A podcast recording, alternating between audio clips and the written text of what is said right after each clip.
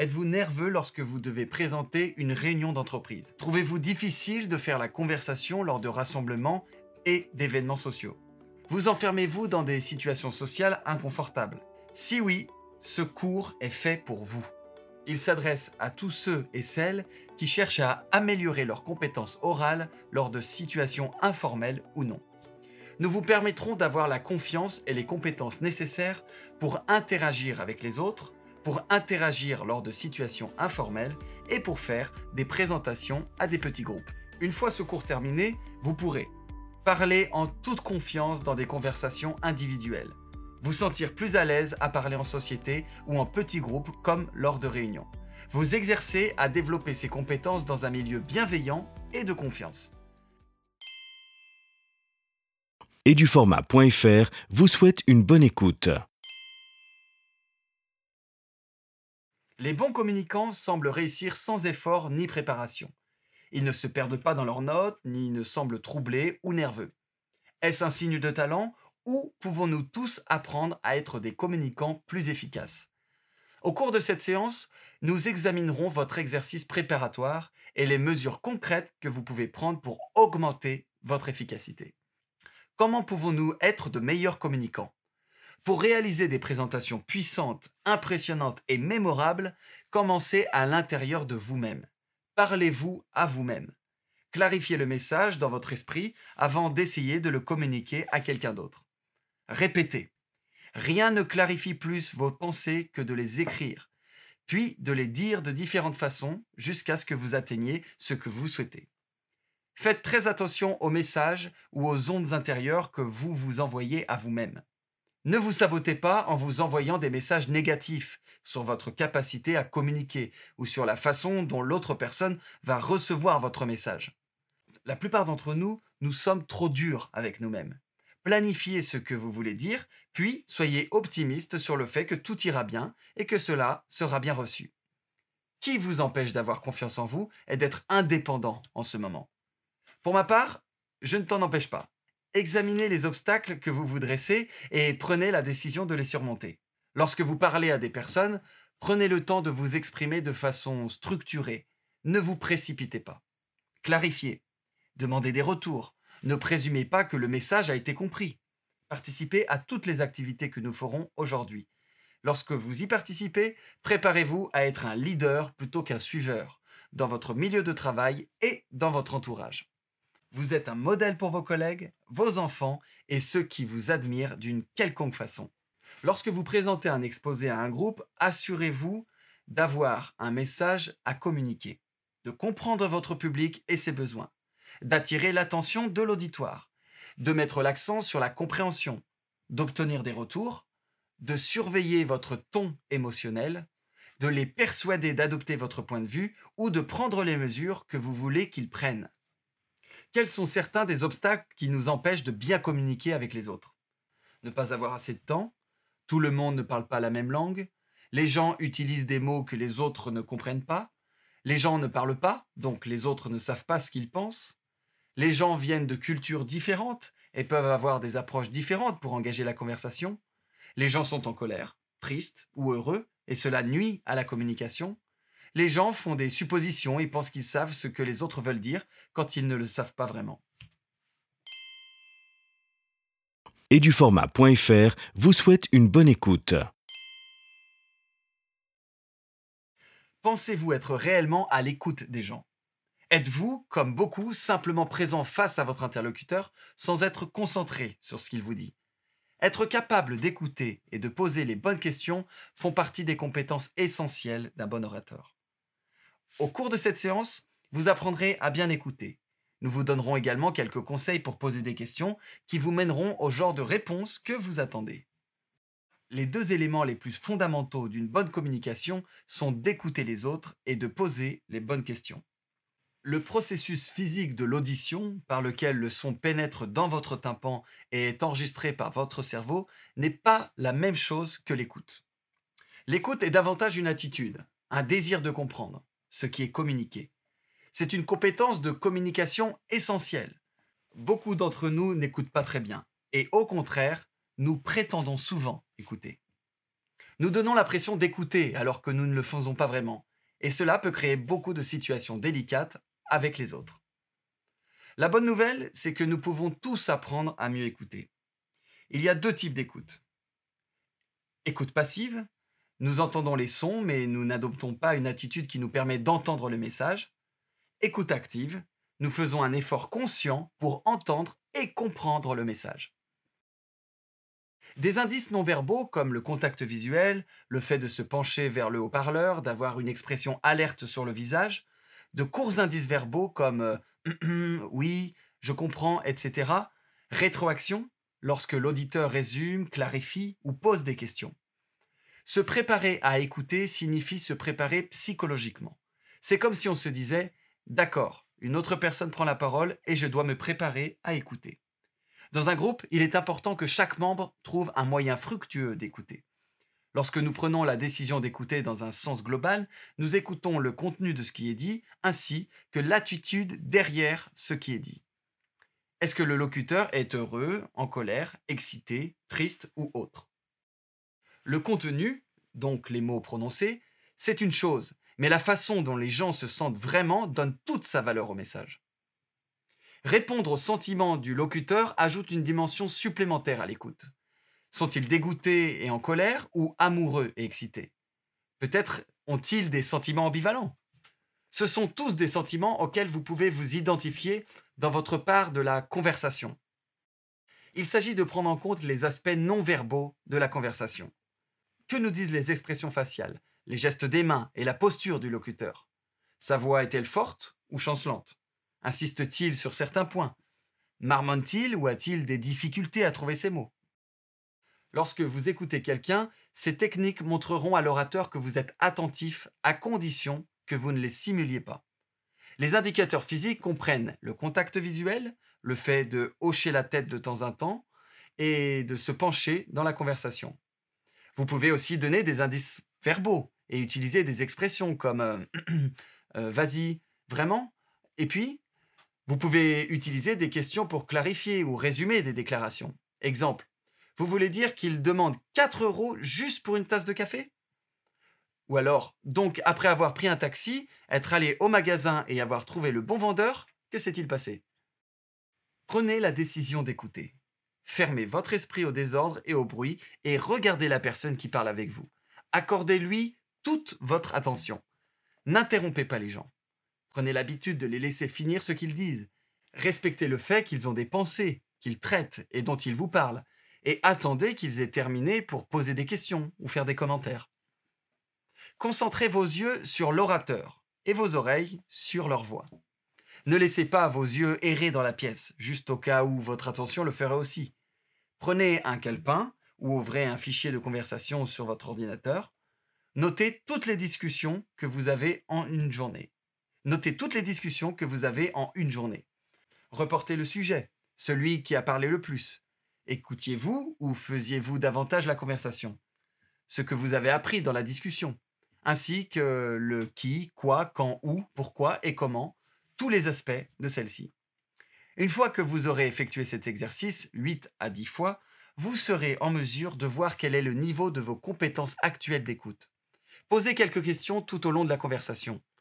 Lorsque vous posez des questions, les gens sauront que vous les écoutez et que vous vous intéressez à ce qu'ils ont à dire. Votre capacité à résumer et à paraphraser démontrera également que vous les avez entendus. Lorsque vous démontrez de bonnes compétences d'écoute, elles ont tendance à être contagieuses. Si vous voulez que les gens communiquent bien au travail, vous devez donner l'exemple. Pourquoi les gens éprouvent-ils de la difficulté à écouter? Examinons les problèmes et les solutions possibles l'auditeur a décidé à l'avance que l'orateur ou le sujet serait inintéressant. Cela amène l'auditeur à se déconnecter. Au lieu de cela, dites-vous que vous ferez un réel effort pour apprendre quelque chose de nouveau lors de la conversation en faisant l'effort d'écouter. L'auditeur est distrait quand quelqu'un parle. Choisissez une zone sans distraction. Refusez de vous laisser distraire. L'auditeur n'a pas suivi ce que l'orateur disait. Par exemple, vous avez parlé de la météo mais le sujet est maintenant passé à ce que l'orateur a fait en vacances. Cela nécessite une certaine agilité mentale. Vous pourriez demander à la personne qui parle de ralentir et de vous donner le temps de changer de rythme. L'auditeur a pris trop de notes. Plutôt que de copier chaque mot, notez simplement les points clés. Cela demande de la pratique, mais vaut la peine d'être maîtrisé. L'auditeur a estimé que ce qui était dit était trop difficile à comprendre, alors il s'est déconnecté. L'auditeur devrait poser des questions pour clarifier ou demander à l'orateur d'illustrer le point. Le locuteur peut également surveiller les indices non verbaux, traduisant que l'auditeur est confus, et adapter son langage pour faciliter la communication. L'auditeur a été distrait par ses propres préjugés. Disons que l'orateur a utilisé le mot réfugié pour désigner les personnes sans abri à la suite d'une inondation ou d'un tremblement de terre. Vous préférez le mot victime. C'est peut-être important pour vous, mais essayez de ne pas retenir ce point jusqu'à ce que l'orateur ait eu l'occasion de terminer ses réflexions. L'auditeur est intervenu trop tôt pour raconter ses propres idées ou expériences. Soyez patient, écoutez, laissez son tour à l'autre personne. Présentez ensuite vos idées ou vos expériences s'il y a lieu. L'auditeur n'écoutait que les faits et ne prêtez pas attention au langage corporel. Il s'agit d'accroître votre sensibilité à ceux qui vous entourent et à la façon dont ils réagissent émotionnellement à ce qui est dit. Apprenez-en plus sur le langage corporel pour vous aider. L'auditeur était en train de rêver. L'autodiscipline est nécessaire pour écouter. Revenez à la conversation en disant stop à ce qui se passe à l'intérieur de vous. N'oubliez pas d'établir un contact visuel pour communiquer avec l'orateur. Cela vous aidera également à rester engagé. Posez des questions. Prenez l'habitude de poser les bonnes questions pour clarifier ce qui a été dit. Nous pouvons le faire en paraphrasant. Voulez-vous dire que... ou en posant d'autres questions comme euh, voulez-vous dire... Euh, voici d'autres questions ouvertes qui peuvent vous aider à recueillir plus de détails. Qu'est-ce qu'on peut faire? Que voulez-vous que j'arrête de faire? Serait-il utile que je... Supposons que nous devions... Aidez-moi à comprendre d'où vous venez. Établissons un moment où nous pourrons parler des changements que nous sommes tous les deux prêts à apporter. Je suis prêt à. Est-ce que cela aiderait à régler la situation? Et du format.fr vous souhaite une bonne écoute. Conversation qui consiste à parler de manière confortable avec les gens. Certaines personnes trouvent les situations sociales et le lancement ou le maintien de la conversation très difficiles. Au cours de cette séance, vous explorerez quatre niveaux de conversation. Cela vous aidera à faire la transition des présentations aux conversations à cœur ouvert. Quatre niveaux. Être à l'aise pour parler avec les autres dans des contextes sociaux de petite taille peut avoir un impact important sur votre vie personnelle et professionnelle. Nous sommes tous davantage attirés par une personne qui semble à l'aise et confiante qu'une personne qui paraît mal à l'aise et gênée. Les personnes qui peuvent mener une conversation ont des relations plus solides. Elles ont également tendance à être plus confiantes lorsqu'il s'agit de parler en public. Au travail, notre première rencontre avec une autre personne débute souvent par une poignée de main et un sourire, tout en regardant directement l'autre personne. Cela ne veut pas dire fixer l'autre personne sans cligner des yeux, mais plutôt Regardez son visage, les yeux, le nez et le triangle de la bouche. Niveau 1, discussion informelle. Que pouvez-vous faire pour vous donner un avantage lorsque vous amorcez une conversation? Passons un peu de temps à parler des différents niveaux de communication. Bavarder veut dire faire une conversation très superficielle sur la météo, le trafic, les événements actuels, etc. Bien que cela puisse sembler inutile, ce n'est pas le cas. C'est notre chance d'évaluer l'autre personne et de décider si vous avez quelque chose en commun. Vous ne connaissez pas l'autre personne et vous n'êtes pas censé révéler quoi que ce soit de personnel à votre sujet. Nous connaissons une jeune adolescente qui a eu du mal à converser avec des gens de son âge, surtout des garçons. Elle a décidé, puisque beaucoup de garçons qu'elle connaissait s'intéressaient au sport, que cela pouvait être une bonne idée d'en apprendre davantage sur certains des sports qu'ils aimaient et de pouvoir en parler avec eux. Non seulement elle a réussi à se faire beaucoup de nouveaux amis, elle a également découvert par la même occasion à quel point elle aimait le sport. Elle a partagé cette technique avec ses copines. Le fait de s'intéresser aux autres et aux choses qui les passionnent est une excellente façon d'entamer une conversation. Deuxième niveau, divulgation des faits. Lorsque la conversation se déroule bien, nous sommes prêts à passer au deuxième niveau de communication avec notre partenaire conversationnel. Nous pouvons révéler quelques faits sur nous-mêmes, tels que notre occupation, nos passe-temps et les types d'activités que nous aimons. Maintenant que vous révélez un peu plus de choses vous concernant, vous trouverez peut-être plus de points communs. C'est du donnant-donnant dans cette conversation, comme vous posez et répondez aux questions de votre partenaire. C'est du donnant-donnant dans cette conversation, comme vous posez des questions et répondez aux questions de votre partenaire. Troisième niveau, point de vue et opinion. En général, les gens ne passent pas à cette étape avant de se sentir à l'aise les uns avec les autres et de penser qu'ils ont trouvé un terrain commun, après avoir divulgué des faits les concernant au deuxième niveau. À ce niveau, vous allez au-delà de ce point pour donner votre opinion sur ce dont vous avez parlé. Niveau 4, sentiment personnel. Cette étape ne survient généralement pas avant que vous vous sentiez très à l'aise avec votre partenaire de conversation. La meilleure façon d'y arriver est de ne pas en révéler trop trop tôt. Un exemple du trop trop vite pourrait être de raconter à quelqu'un tous les détails d'un divorce compliqué, seulement 5 minutes après l'avoir rencontré. Ou de condamner quelqu'un verbalement après avoir appris qu'il était membre d'un autre parti politique. Une conversation réussie commence au niveau 1 et se déroule à un rythme confortable à travers les deuxième et troisième niveaux, et se poursuit éventuellement au quatrième niveau, mais généralement pas lors de votre première rencontre. Avec certaines personnes, vous naviguerez facilement, au moins au fil des trois premières étapes, et même parfois jusqu'à l'étape 4. Il faut généralement un certain nombre de conversations avec quelqu'un avec qui vous vous sentez très à l'aise avant de progresser au niveau 4. Et du format.fr vous souhaite une bonne écoute. Avez-vous déjà vécu une présentation pendant laquelle le conférencier marmonnait ou semblait totalement désintéressé de son sujet?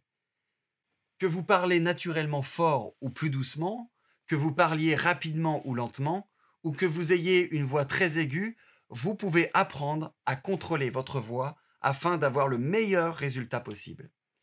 Dans cette session, vous apprendrez des faits sur votre voix que vous pouvez manipuler pour faire que votre voix soit une voix qu'on ait envie d'écouter. Les radiodiffuseurs, les artistes de voix off, les conférenciers et les orateurs publics professionnels ont tous appris à contrôler leur voix afin de capter l'attention d'un auditeur. En portant une attention particulière aux aspects suivants de la voix, vous percevrez la possibilité d'apporter des changements à votre propre voix et de devenir un orateur plus fort et plus confiant. Le ton fait référence à la façon dont vous distinguez ou modulez vos mots. Nous utilisons le ton pour exprimer l'émotion, l'emphase, le contraste et d'autres caractéristiques de notre discours.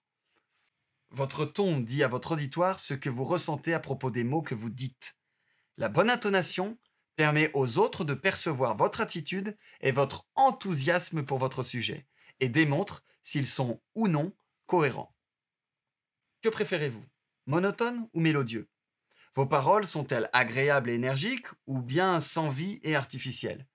Mettez en avant la convivialité et le désir de communiquer avec les autres, afin de développer la meilleure intonation que vous pouvez pour captiver les auditeurs et leur faire écouter ce que vous voulez dire.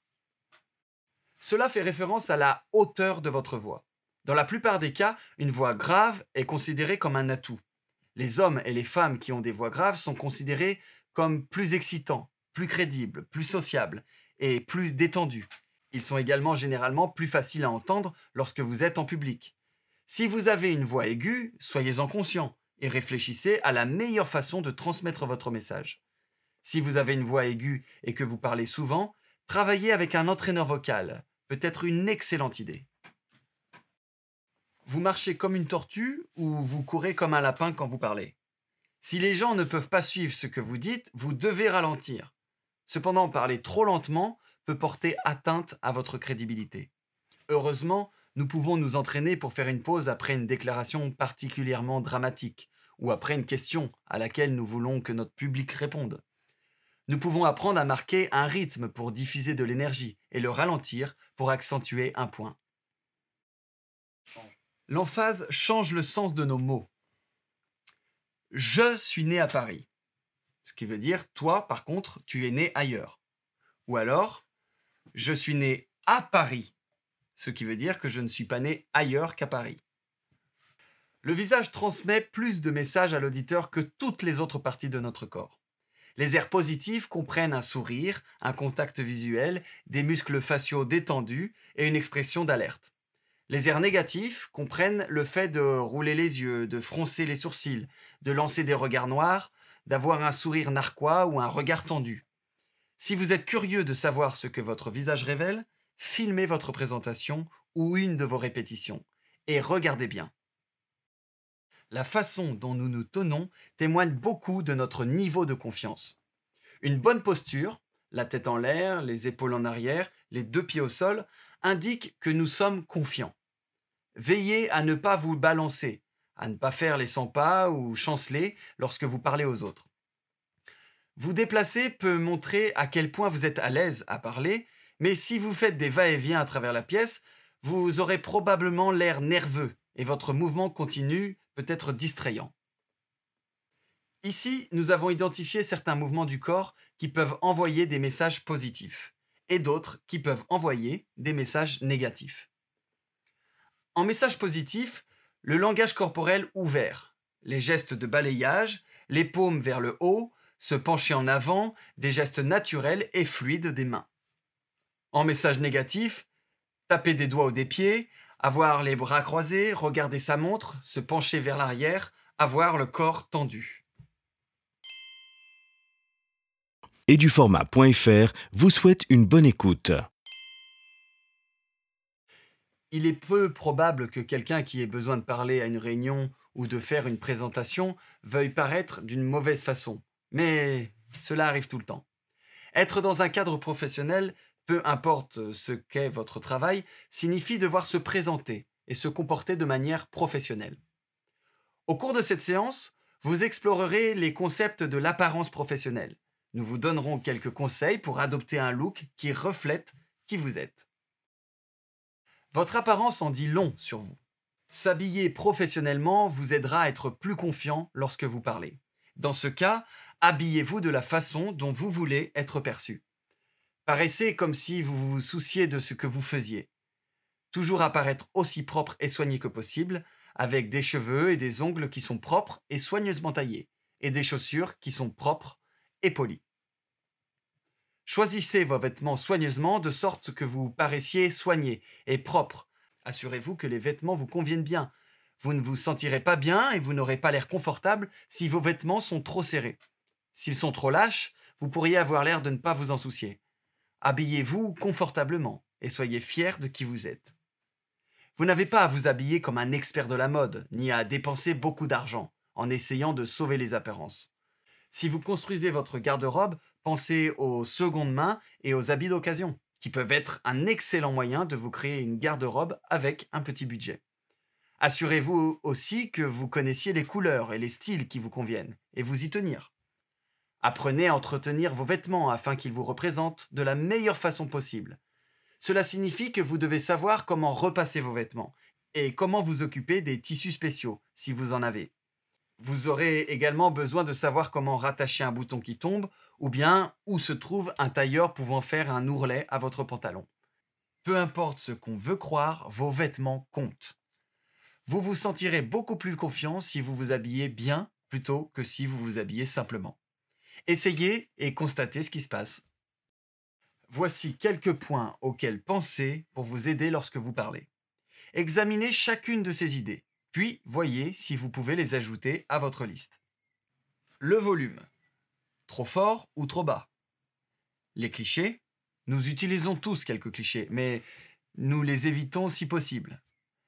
La grammaire. Demandez à quelqu'un de confiance dont la grammaire est bonne de vous donner quelques conseils sur vos erreurs grammaticales. La diction. Prononcez clairement tous les mots. L'argot ou les vulgarités. Pas de jurons ou de mots grossiers. Les références de genre. Faites attention de ne pas désigner toutes les personnes en position d'autorité comme lui ou toutes les personnes en position d'asservissement comme elle. Les acronymes et jargons. Si vous devez utiliser des mots qui vous sont familiers mais qui ne seront pas compris par les autres membres du public, remplacez-les par des mots plus courants ou expliquez-les. Le tact est la diplomatie du cœur. Cela veut dire dire la bonne chose. Vous savez ce qu'il faut dire et ne pas dire. L'utilisation de termes comme euh, peut rendre votre discours peu professionnel. Pour les limiter, essayez une technique appelée chunking ou la décomposition. Pour les présentations, exercez-vous à faire une pause après une ou deux phrases, ce qui vous aidera à élaborer votre rythme de parole. Lorsque l'on vous pose une question, prenez le temps de faire une pause, penser, répondre. Ces techniques peuvent d'abord paraître contre nature, mais le seront moins au fil du temps et avec de la pratique. D'autres façons de débarrasser votre discours des mots de remplissage consistent à établir un contact visuel et à planifier au préalable des transitions. Par exemple, passons à une autre considération importante est ou passons à la discussion. Et du vous souhaite une bonne écoute. De votre organisation respecte-t-elle le temps et les efforts des personnes qui y participent? Personne ne veut être soumis à des présentations lors d'une réunion, alors que tout ce qu'il souhaite, c'est de trouver un moyen de sortir de la salle. Au cours de cette séance, vous apprendrez à tirer le meilleur parti possible des réunions et à partager l'information dont vous disposez. 4 axes d'amélioration. Les réunions sont un élément central de la communication et de la coopération au sein de toute organisation. Ne les considérez pas comme des corvées, Reconnaissez-les comme des occasions d'acquérir des compétences et de développer votre réputation, ainsi que d'être au courant des informations essentielles de votre organisation. Prévoir. Si vous recevez un ordre du jour en avance, prenez quelques minutes pour l'examiner.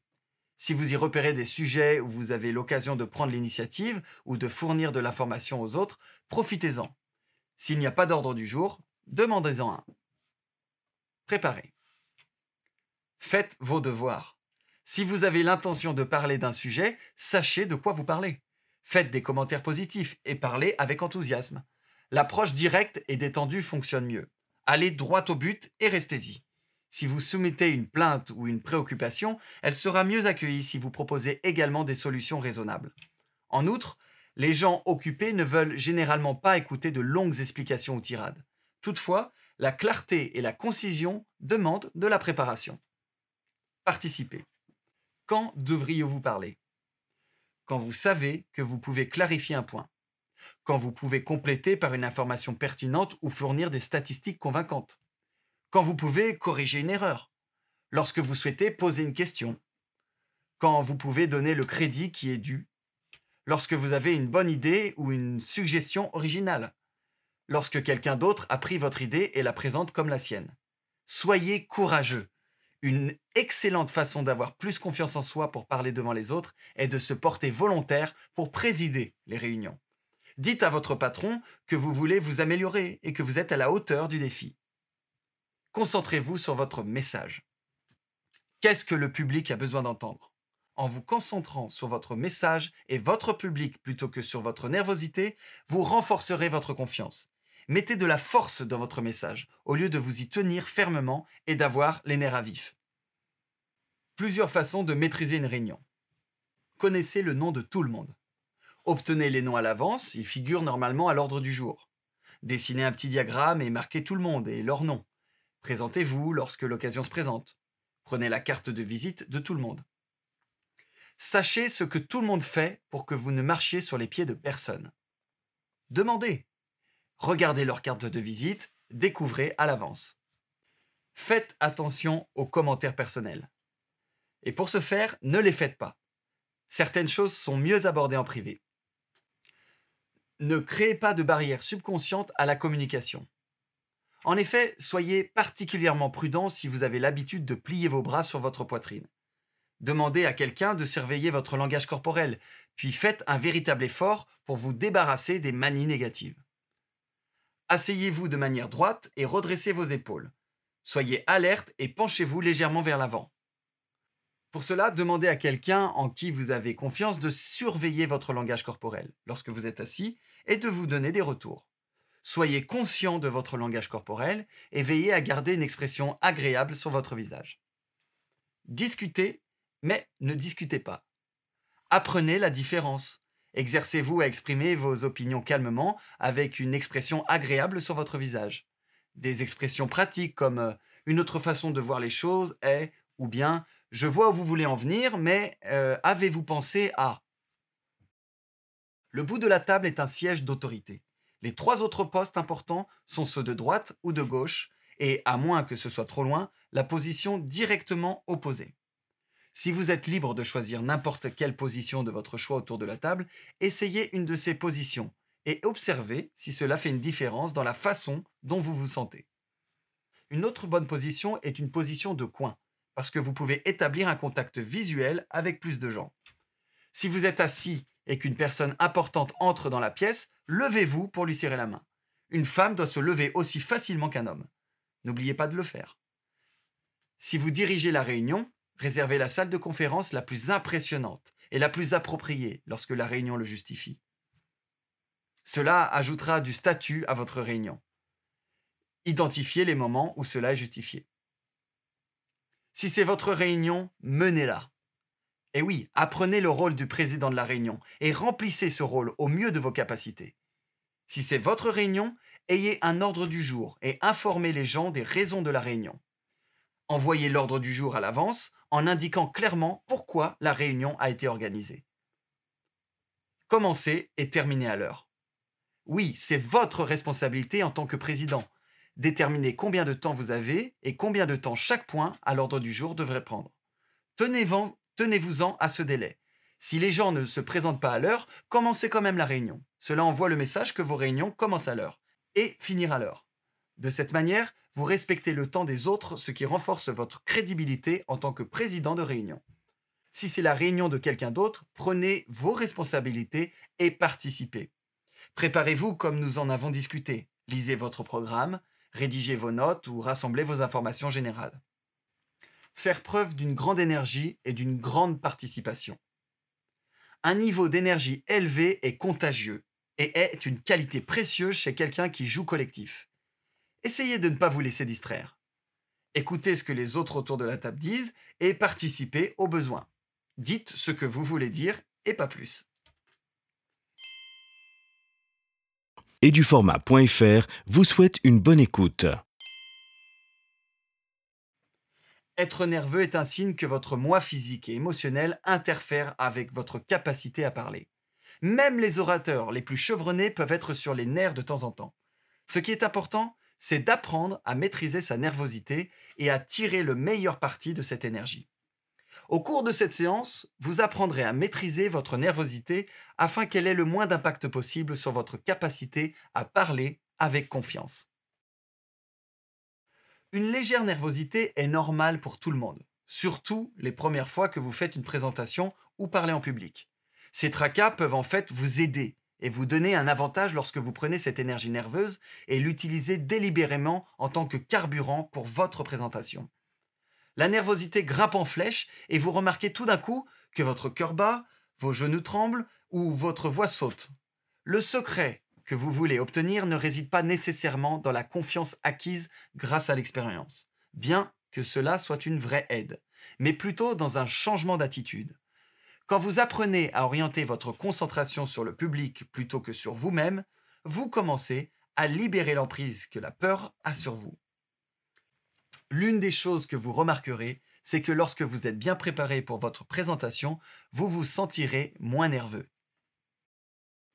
Souriez, ayez l'air amical et confiant, même si ce n'est pas ce que vous ressentez à l'intérieur. Votre corps va se gorger d'énergie positive et de vos sentiments, ce qui vous aidera à vous recentrer. Respirez profondément pour injecter de l'oxygène dans votre cerveau. Faites semblant. Il n'y a jamais de meilleur moment pour vous parer d'un faux visage d'optimisme et de confiance. Votre cerveau réagira à votre discours interne positif, alors parlez-vous gentiment. Les athlètes visualisent la totalité de leur performance afin que leur cerveau et leur corps puissent se rappeler des sentiments de réussite et les aider à bien performer. Lorsque nous parlons, nous pouvons tirer les mêmes avantages de la visualisation que les athlètes.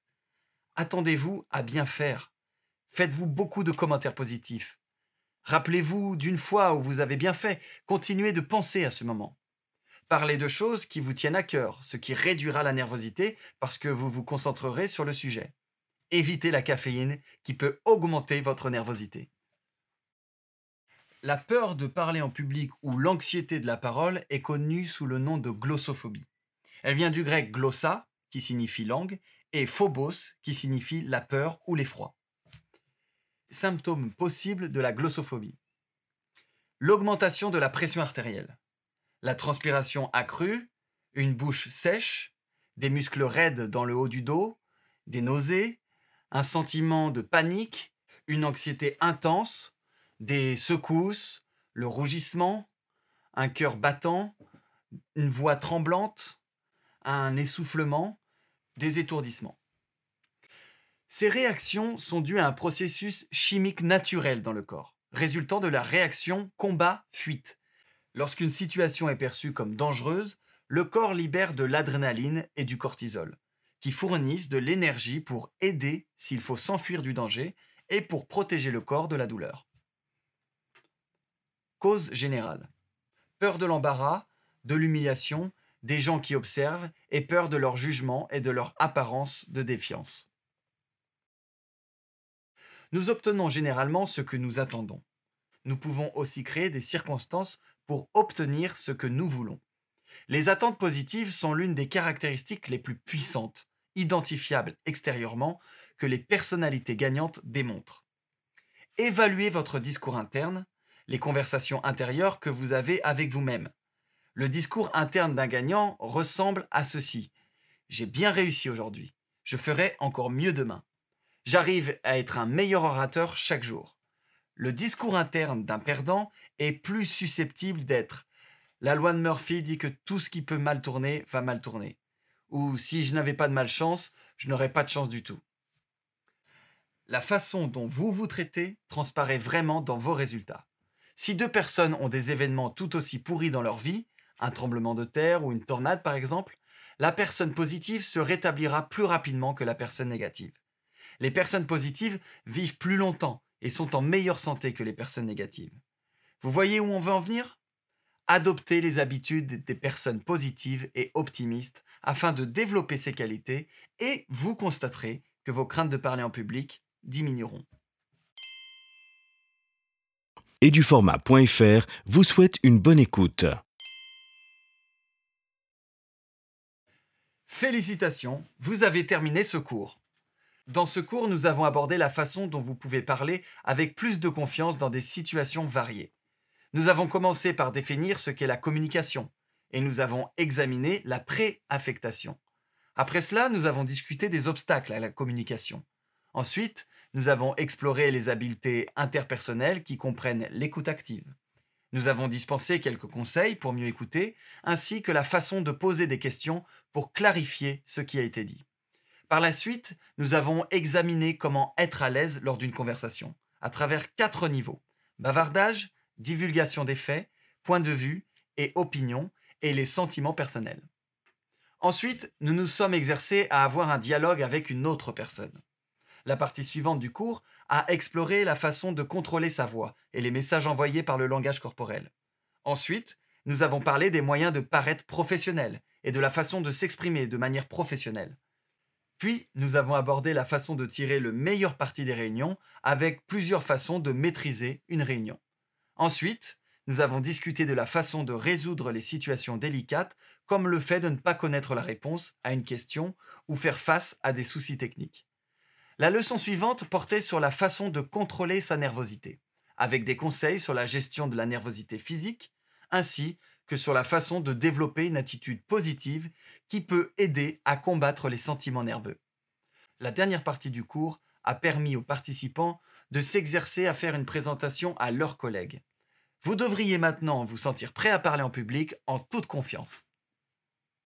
Voilà, c'est la fin de cette séance d'audio learning. Nous espérons qu'elle vous a plu. Si c'est le cas, n'hésitez pas à nous le faire savoir en notant cette séance. Cliquez sur le nombre d'étoiles que vous avez envie de donner. C'est le mieux si vous souhaitez soutenir ce podcast.